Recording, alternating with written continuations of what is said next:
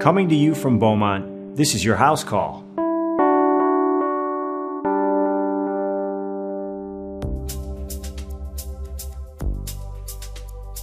As cases and hospitalizations fall in Michigan and around the country, you might get the feeling that Omicron is behind us. But what does the data say? What can we learn from this most recent surge, and what comes next for us? So, while some places consider relaxing their restrictions, we're bringing together our team of COVID experts to discuss what to expect next as we move beyond the fourth wave of COVID.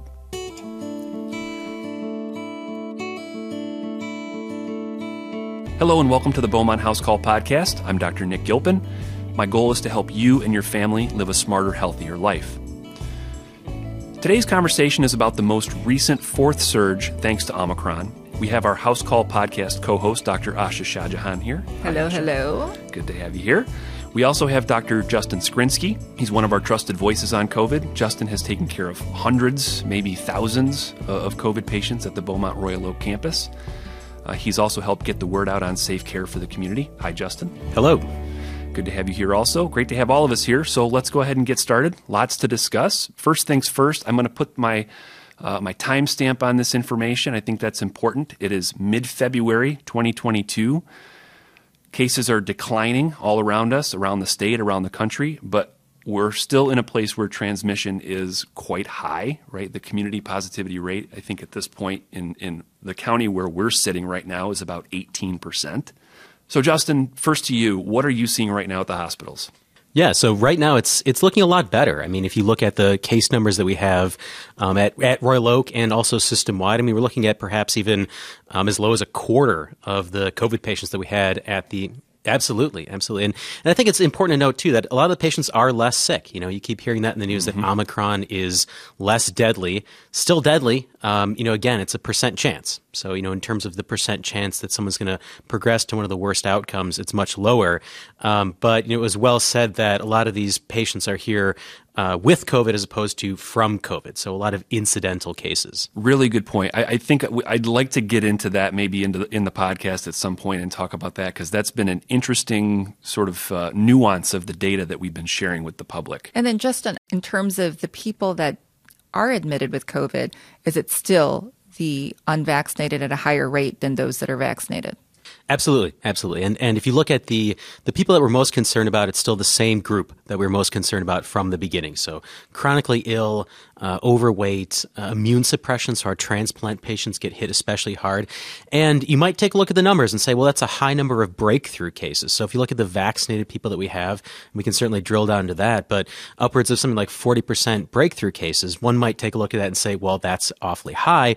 But I can tell you right now that in terms of the people who are here for COVID. So, in terms of the people that are sick and in the hospital specifically for COVID, uh, that's the majority of those, the vast majority of the sick cases are going to be unvaccinated. Maybe we should talk about this now. I think we've teed it up pretty well. And this is a very frequent question that we get on the socials. Um, you know, people see those numbers and they use this as evidence that maybe the vaccines aren't working the way that they should.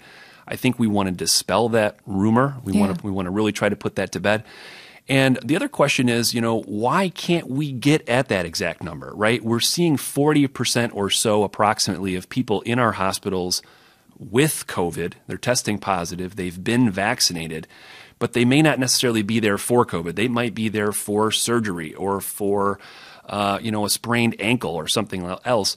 And why can't we really pin that number down better? Well, I think the answer is because it's hard right? Because you have to root through these charts one at a time and look at what these people are actually in the hospital for. And that takes time and that takes resources. And I think also is the definition of vaccinated is still the two vaccines, right? And yes. and so I think that we've been many people have been over their six months to five months of being vaccinated and their immunity is waning. Yes. And so when you say that there are people that are vaccinated that are getting hospitalized, it's difficult to tell or like you said, to look through and say, hey, were they boosted? How long ago did they have their vaccination? Um, because many people will say, I've been vaccinated, but they were vaccinated over almost a year ago. Right. So uh, that kind of makes me wonder a lot too. And especially in the outpatient setting, when people say, I'm good, I'm vaccinated, I always ask, when was your last vaccination? And the fact that just like with other illnesses like the flu, you have to get revaccinated to have that protection.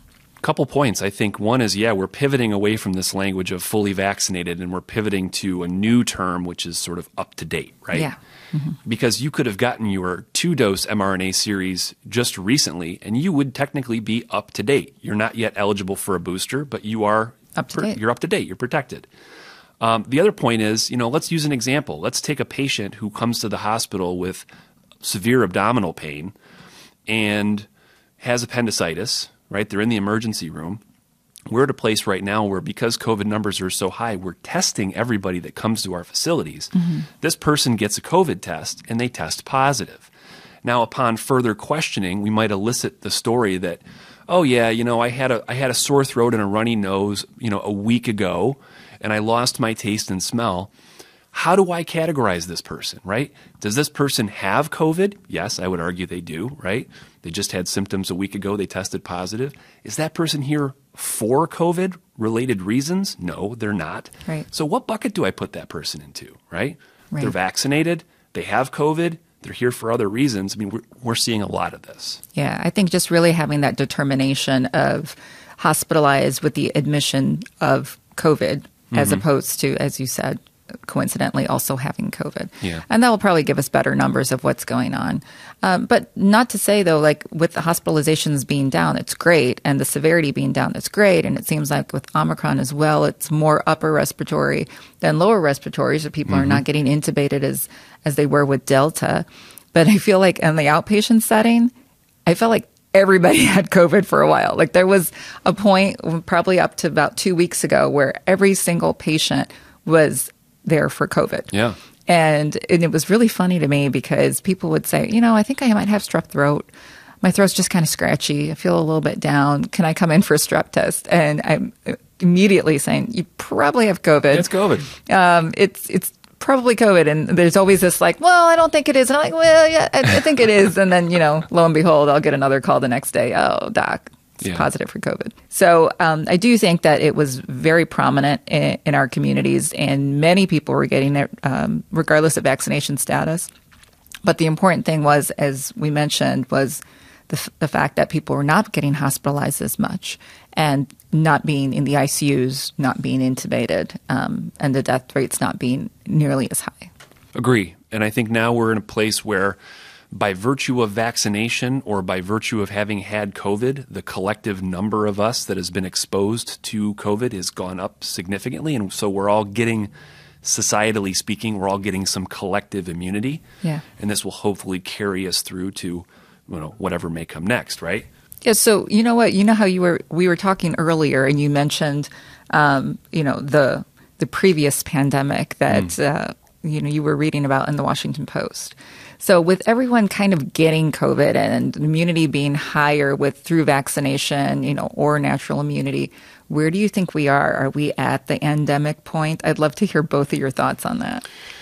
Uh, almost. I don't think we're all the way there yet. I think, you know, endemic, it's good to talk about endemic too, because I think a lot of people look at endemic like it's a goal. Mm-hmm. You know, like this is like the, the end of the rainbow. Um, and I think we've got to really kind of frame this in, in proper terms. Endemic means that it's it's everywhere and it's sort of uniform in terms of its transmission, right? It may have a seasonality to it.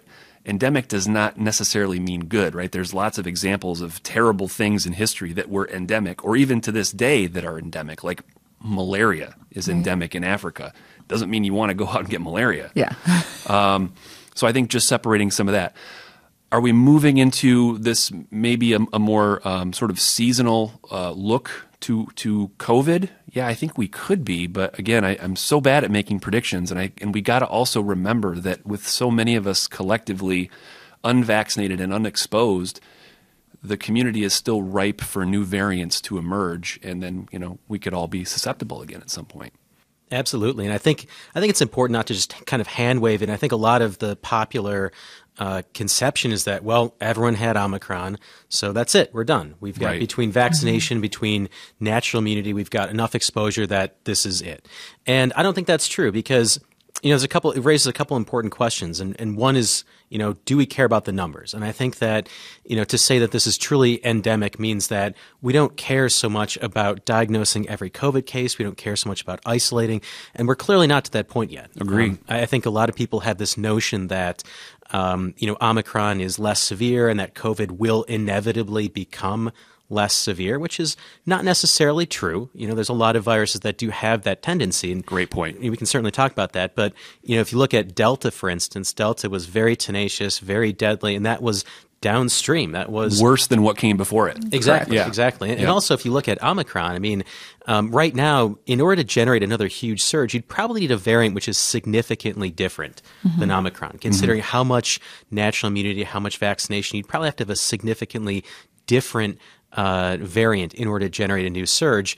And if you look at how quickly we saw Omicron as a variant of interest, and then how quickly it became the dominant variant, that was a very short period of time. That's a month. So that just shows that you know all the predictions that you can make, we can make uh, predictions based on the best available evidence, but at the same time, these things can change very quickly. Excellent We've points. become like uh, I, I feel a new empathy towards um, the weatherman.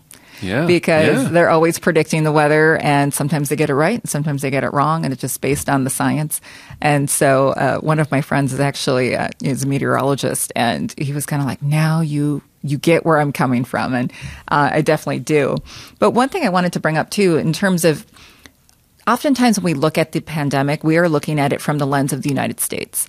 And the fact that we've got boosters, we have um, about um, 64% of our population is vaccinated, but the pandemic has to do with the entire world.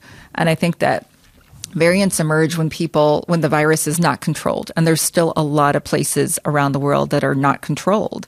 So for example in india 52% of uh, the population is vaccinated but less than 1% has received a booster. If you look at south africa 28% of the country is vaccinated. Only 28% and again less than 1% is boosted and then you look at a country like kenya it's only 11% is vaccinated and less than 1% is boosted. And so when you're looking here in the United States, only 27% of us are boosted.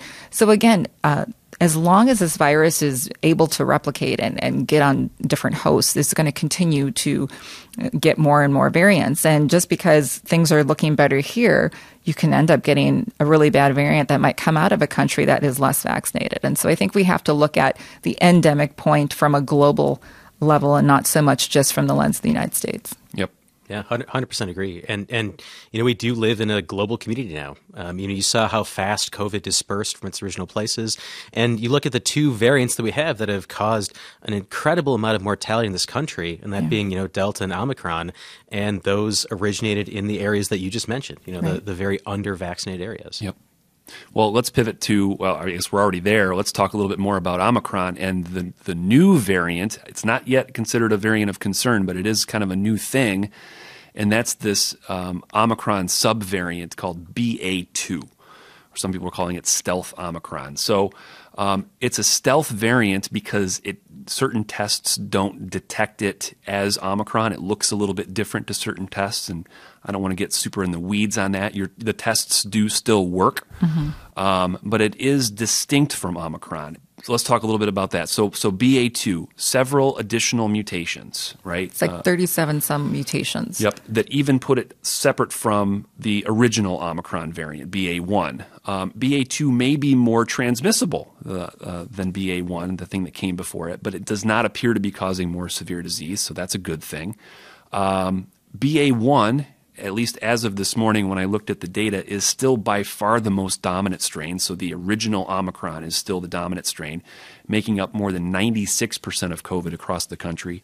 BA2 is slowly rising. And when you look at the, the CDC data tracker, which is a great way to, to find this in real time, BA2 went from nothing to about 3 to 4% in the last week or so. So it is climbing. You know what's interesting about that is that there was a study done in Denmark that stated that they found that BA2 was 1.5 times more transmissible um, than BA1. And so I'm thinking that, I mean, Omicron, the original, let's call Yeah. it that, was so transmissible that if you got something that's even more, even more so, then it should be everywhere very soon. So the question comes up is, is there some immunity if you've had BA1 to BA2? I mean, I don't know. The answer seems to be yes. So the currently available vaccines do seem to provide some protection against BA2, just like they did for BA1. Mm-hmm. And having had the original Omicron, Omicron Classic, does seem to provide some protection against getting BA2. So will BA2 get a foothold in places where Omicron has already kind of blown through the population?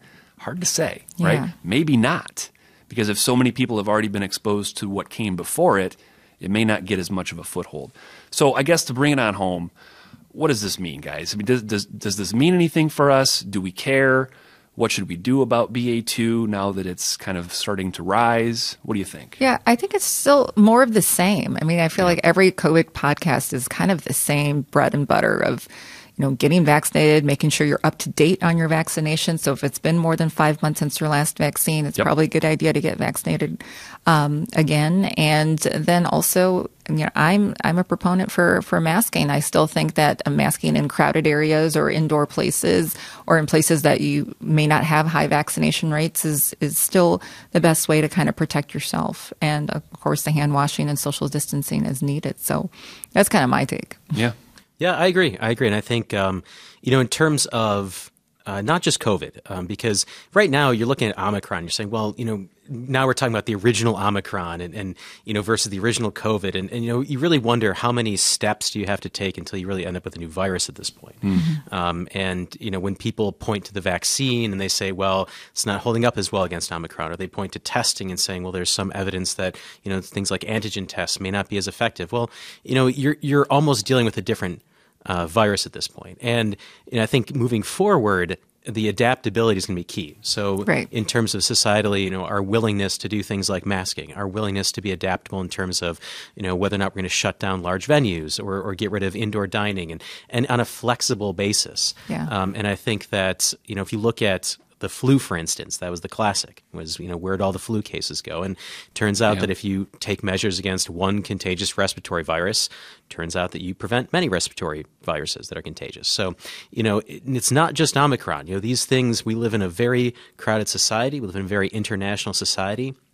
And in, in, in order to prevent these sort of issues in the future, um, I think the adaptability is what we have to take out of this. Yeah, I love that. Adaptability is key because I think the the situation is we're all tired. like, Oh, yeah. People are tired, and people like many of my patients are asking me, when can we stop masking? Like, can when is that ever going to be a reality? Is that the future? Like, are we going to be able to see each other's faces and not have to have a mask hanging like in from your car rear view mirror? Um, and my answer to that is that I think definitely in the future, I think we will be able to unmask. But um, I think at this point in time, we're just coming down from Omicron, and I'm not sure if it's the best thing to t- let your guard down just yet. Well, what do you guys think? Totally agree, and I'm glad you both brought up masking because this has been getting a lot of attention lately. Is you know you're starting to see a lot of mask mandates get relaxed. Um, a lot of discussion there. Asha, I like the way you put it. I think that we have to look at what's going on around us right now in the community. We have to say, "Wow, there's still a lot of COVID out there." Great news that cases are going down, but when you just take a snapshot of what the numbers are now, still incredibly high transmission, still a lot of COVID out there.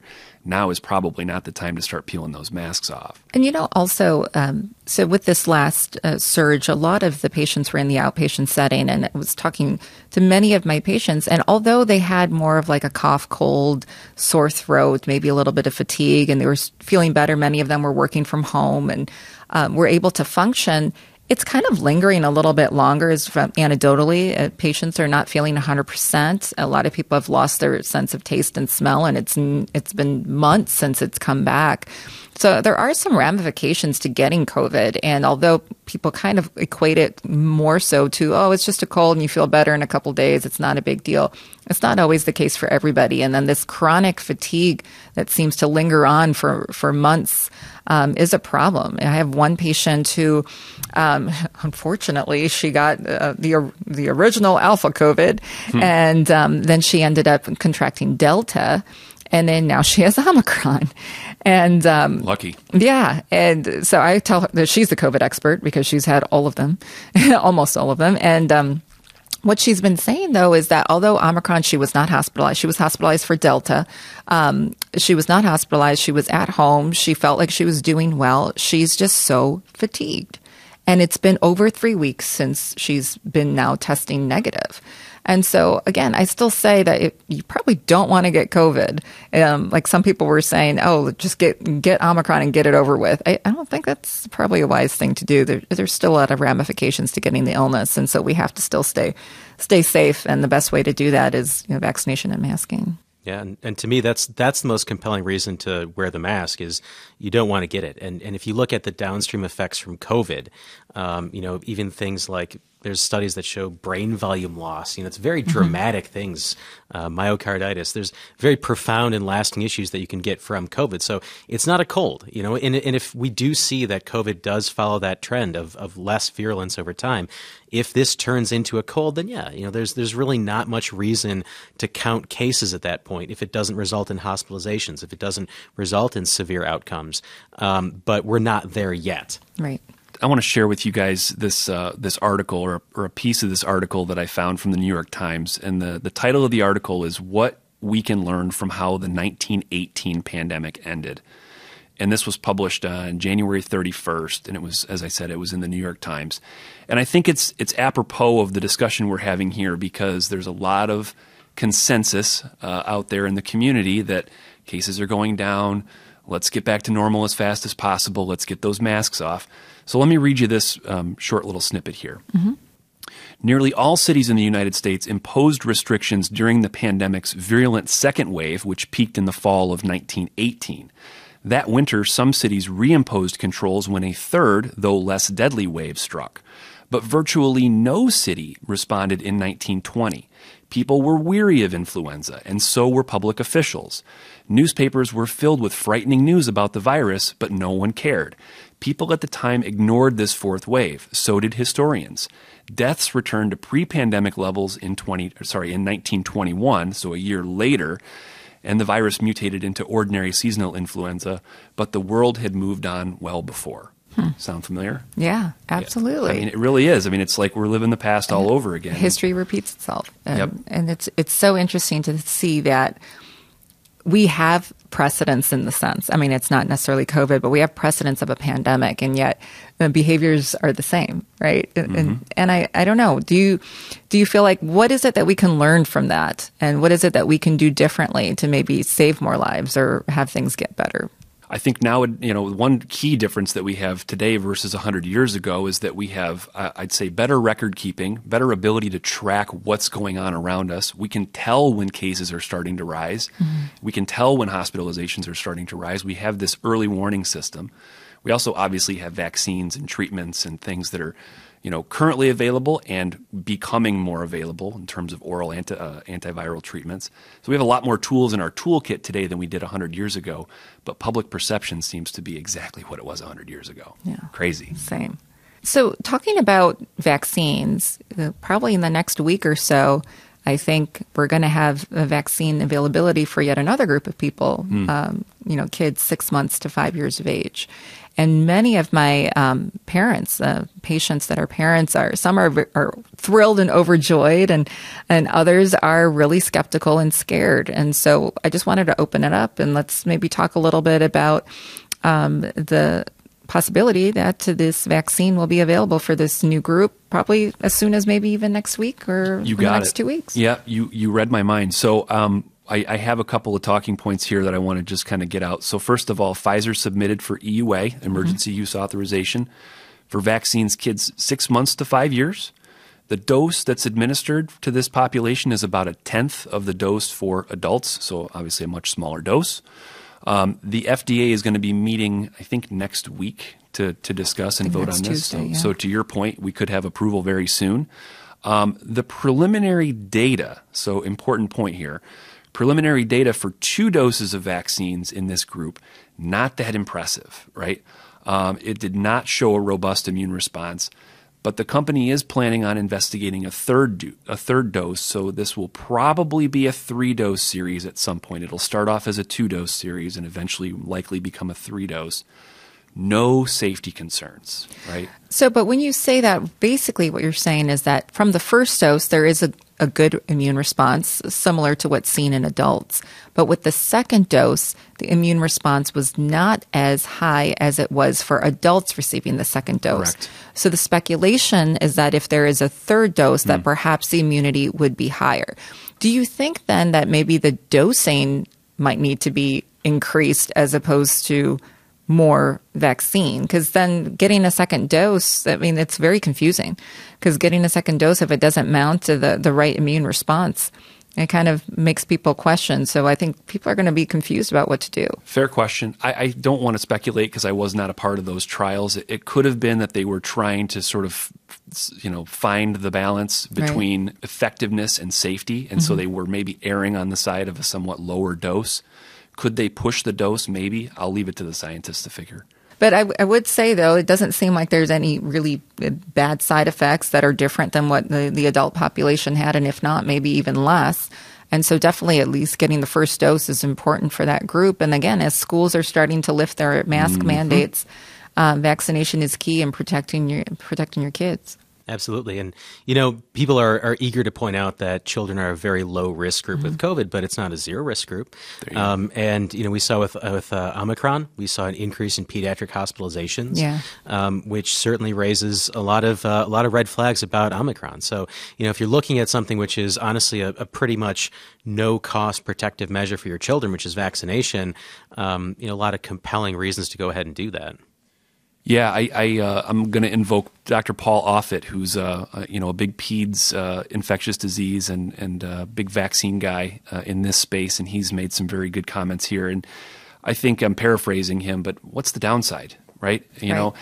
yeah, pediatric hospitalizations are up. They're still relatively low relative to adult hospitalizations with COVID, but getting vaccinated, no downside. Absolutely. And, and now, I mean, I think you can point to uh, hundreds of millions of people who have received COVID vaccines, and granted adults, uh, but at the same time, you know, I think the safety profile is there. And, and even now, if you look at the original study participants and things like the Pfizer trial, I mean, we're almost two years out from those people receiving these trial doses. So, a very established uh, track record. I think the people that point to this vaccine and call it unproven or untested, um, you know, as time goes on, especially, very little to stand on. Yep. now thinking about kids and schools and um, you know keeping things as normal as possible let's talk about this antigen test because now um, antigen tests are available. You know, the government has sent um, kits to people's homes if Yeah. you ordered them. A lot of people are getting them for free but it still gets a little confusing for people about um, the ho- at home which is the antigen test you know versus the pcr and then the people are getting confused about well with omicron is it even detectable? Because you have a lot of false negatives. Let's talk about that. Yeah, let's. So first of all, um, I think if you if you lived through Omicron, then you realize that we had some testing challenges, right? Even still, I think, and, and if you go back to around late December, testing was hard to get so hard in this neck of the woods. At least, you know, if you wanted to get a, t- a COVID test, it was hard. You know, you were waiting a few days. i was texting you do you remember that I do remember it's that. like nick i think i need a test yeah, no, it's it was hard. I, I had to get a COVID test at one point. I had to, you know, on, on Christmas Eve, I was like running out to a CVS pharmacy to get a COVID. I mean, it's Yeah. just it's not easy. so I, I'm glad that um, you know antigen testing and testing in general is more widely available. So that's a good thing. Now let's talk about how to use it. So first of all, I think the best use for any COVID test, generally speaking, is for the symptomatic population. right? Correct. Yes. Um, they're useful uh, for people who want to test because you've got symptoms. Um, they can also be useful for testing if there's been a known exposure, a high risk exposure, a household exposure. Your husband or your wife has COVID, you want to get tested. I think there's a sweet spot for that. It's probably somewhere in the three ish to five ish day window mm-hmm. after that exposure has occurred. That's probably going to be the right window to test. Now, if you test positive with an antigen test, First of all, let's pause for a second. Rapid test, right? I want to get away from this terminology because there's rapid PCR tests and Right. there's rapid antigen tests. So if you tell me you got a rapid test, you really didn't tell me anything other than that the test was quick. I think with any test, if you test positive, PCR or antigen, take it as truth. Treat it as the real deal, right? Especially right now with what's going on in our community. There's a lot of COVID out there. If you test positive, I'm going to treat you as, as a true positive. Mm-hmm. All right. If you test negative and you don't have any known exposure that you're aware of or any symptoms, it's probably a true negative test. Okay. Now you may want to confirm that if, you, if it was an antigen test, you may want to confirm that with a PCR test. They're a little bit more sensitive. Um, and that's perfectly reasonable. And we, we certainly have a lot of folks that do that. Um, but if you test negative and you are having symptoms, so you've got that classic fever, chills, body aches, sore throat, runny nose, and you run out and you get a rapid antigen test and it's negative, I would recommend repeating the test, right? Because there's a discordance there. You have symptoms, but your test is negative. It's possible the test could be wrong, or it's possible that it's just not detecting what you have yet. Right. And it's perfectly okay to get a follow up test in that situation. Does that make sense? Yeah. I, t- I mean, I tell my patients that if they have multiple antigen tests and test on day three of symptoms, and then day, if it's negative, then day four of symptoms, and if possible on day five of symptoms, and right. you've got all three negative, then yeah, okay, maybe it's negative. It could be something else. But um, if you do have symptoms and your antigen's negative and you can get a PCR, then I would recommend to get the PCR to yep. confirm. Um, it's really confusing for people, but like we said, I think the antigen test, which is the at-home test, is a great thing for you know ruling in disease. So if it comes back positive, you don't have to go to an urgent care, you don't have to go to a pharmacy, you yep. can do it right from home, and it's pretty easy to do. It is. And and I want to get away from this idea of chasing a negative test, right? Yeah. So when we're seeing a lot of this, people who test positive, they may have mild symptoms and they mm-hmm. test positive, and they say, oh, I don't think this is COVID. I'm going to go get another test. And they'll get one or two or three more tests. And then one of those tests happens to be negative, And they're like, ah, see, I told you it was negative. Right. No, no. If, it's, if you have a positive test with any symptoms, even mild symptoms, treat it as a positive test. Absolutely. Right? Act accordingly. Yeah. And, and I, I've, I've had more than my share of patients who um, will say, you know, test me again. I don't believe it. and and you know, you know, and PCR, you know, PCR especially, it's a lock and key mechanism. And so if it if it fits, that means that you have it. Yep. Uh, so in terms of the sensitivity, the specificity, it's it's there for the PCR test. So um, and also I think it speaks to the threshold that we just need to have in terms of illness in the society. I think there is kind of a, a mantra that you know if you feel good enough to get in your car, then you should go to work. Um, and that's got to change because yeah. Yeah, yeah, yeah, right, and especially you know if we are concerned about things like antigen testing and and any possibility of a false negative, we have to be just especially that much more vigilant. I want to also put in a, a, quick word here about PCR testing and something we have all seen in, in our practices is this, you know, uh, prolonged test positivity with people who have a PCR positive. We saw this a lot when when Delta came in in December and then Omicron quickly followed in late December throughout January.